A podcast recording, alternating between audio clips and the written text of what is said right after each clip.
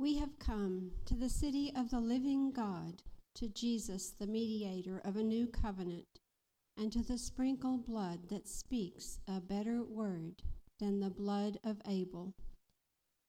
The sprinkled blood that speaks a better word than the blood of Abel.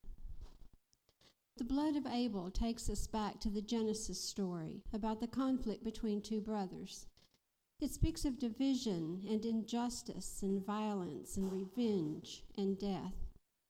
We are still hearing stories like this.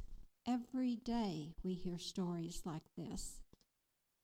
Our scripture this morning points us toward the sprinkled blood that speaks a better word a word from our wounded and resurrected Jesus who draws us into kinship through expressions of grace and compassion and faith and hope and healing and love and life.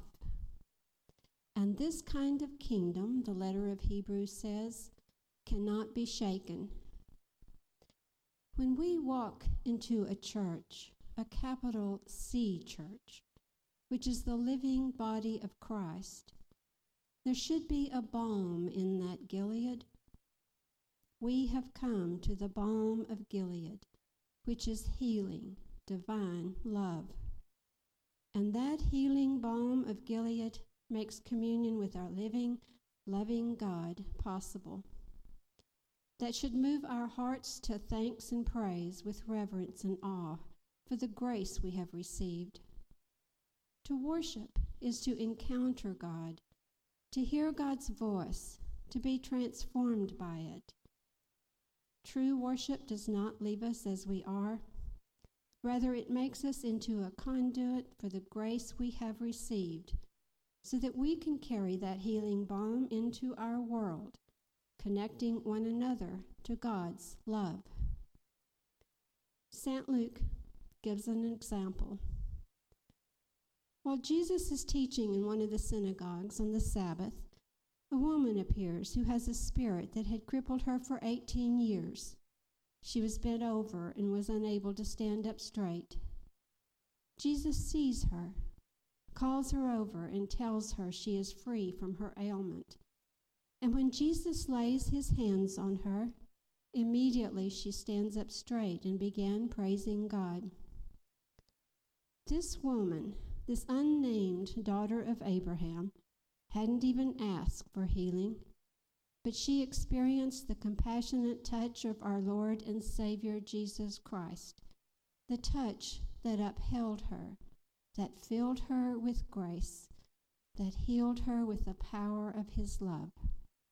And she began praising God. There is conflict and tension in this story. A certain religious leader thought the healing was at the wrong time in the wrong place. Jesus counters with the golden rule kind of logic. Perhaps that golden rule logic helped the crowd to recognize their own face in the face of the woman, or in the voice of the synagogue's leader's objections. Because then the entire group of witnesses echoed the woman's praise by rejoicing themselves. We don't know the rest of the woman's story, but in that moment, she became a conduit for that same grace. She offers praise for God's good grace, and now others rejoice too. Love is contagious. Luke's story suggests that showing love is a choice, and sometimes that choice interrupts our day interrupts our priorities. We can choose love and create opportunities for healing and building up community, or we can choose not to love and tear down community. The setting for this healing that triggered conflict is in a synagogue, but the same paradox of healing, compassion that causes conflicts happens, it seems, everywhere. Karen Armstrong, a well known historian of world religions, says that all faith traditions insist that compassion is the test of true spirituality, that each has formulated its own version of the Golden Rule, and the fact this ideal surfaced in all these faith traditions independently suggests that it reflects something essential to the structure of our humanity. Yet, power struggles continue right alongside our capacity for compassion. Jesus shows us that compassion speaks a better word. The way of Jesus shows us that every day, every nanosecond, in every place or situation, grace and the healing power of divine love is available to us. It is everywhere and always what God has done, is doing, and will do for us. Jesus reveals that action. Our part is to respond to that grace by being a channel for grace ourselves, even when it creates tension. It requires a process of lifelong learning to cultivate an informed compassion and make it a concrete reality in our lives. St. Paul says that without love, we are nothing. Jesus shows us a way to make love happen.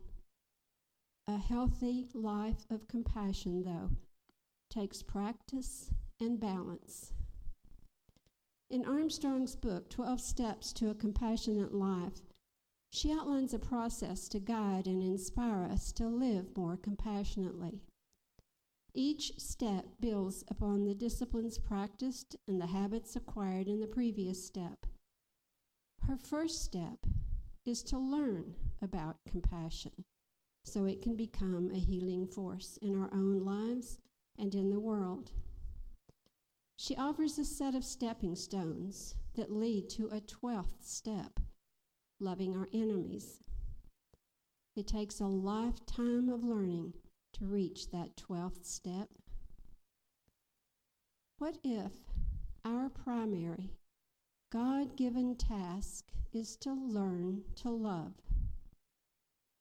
What if instead of passing on proper beliefs, our task is to pass on actual divine love?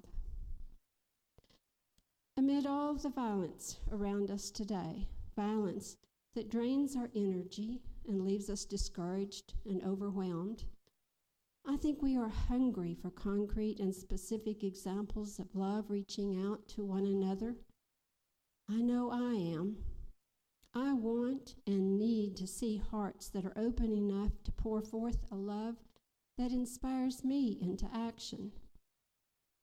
There are so many of these stories, but it seems we have to be intentional about looking around to notice them.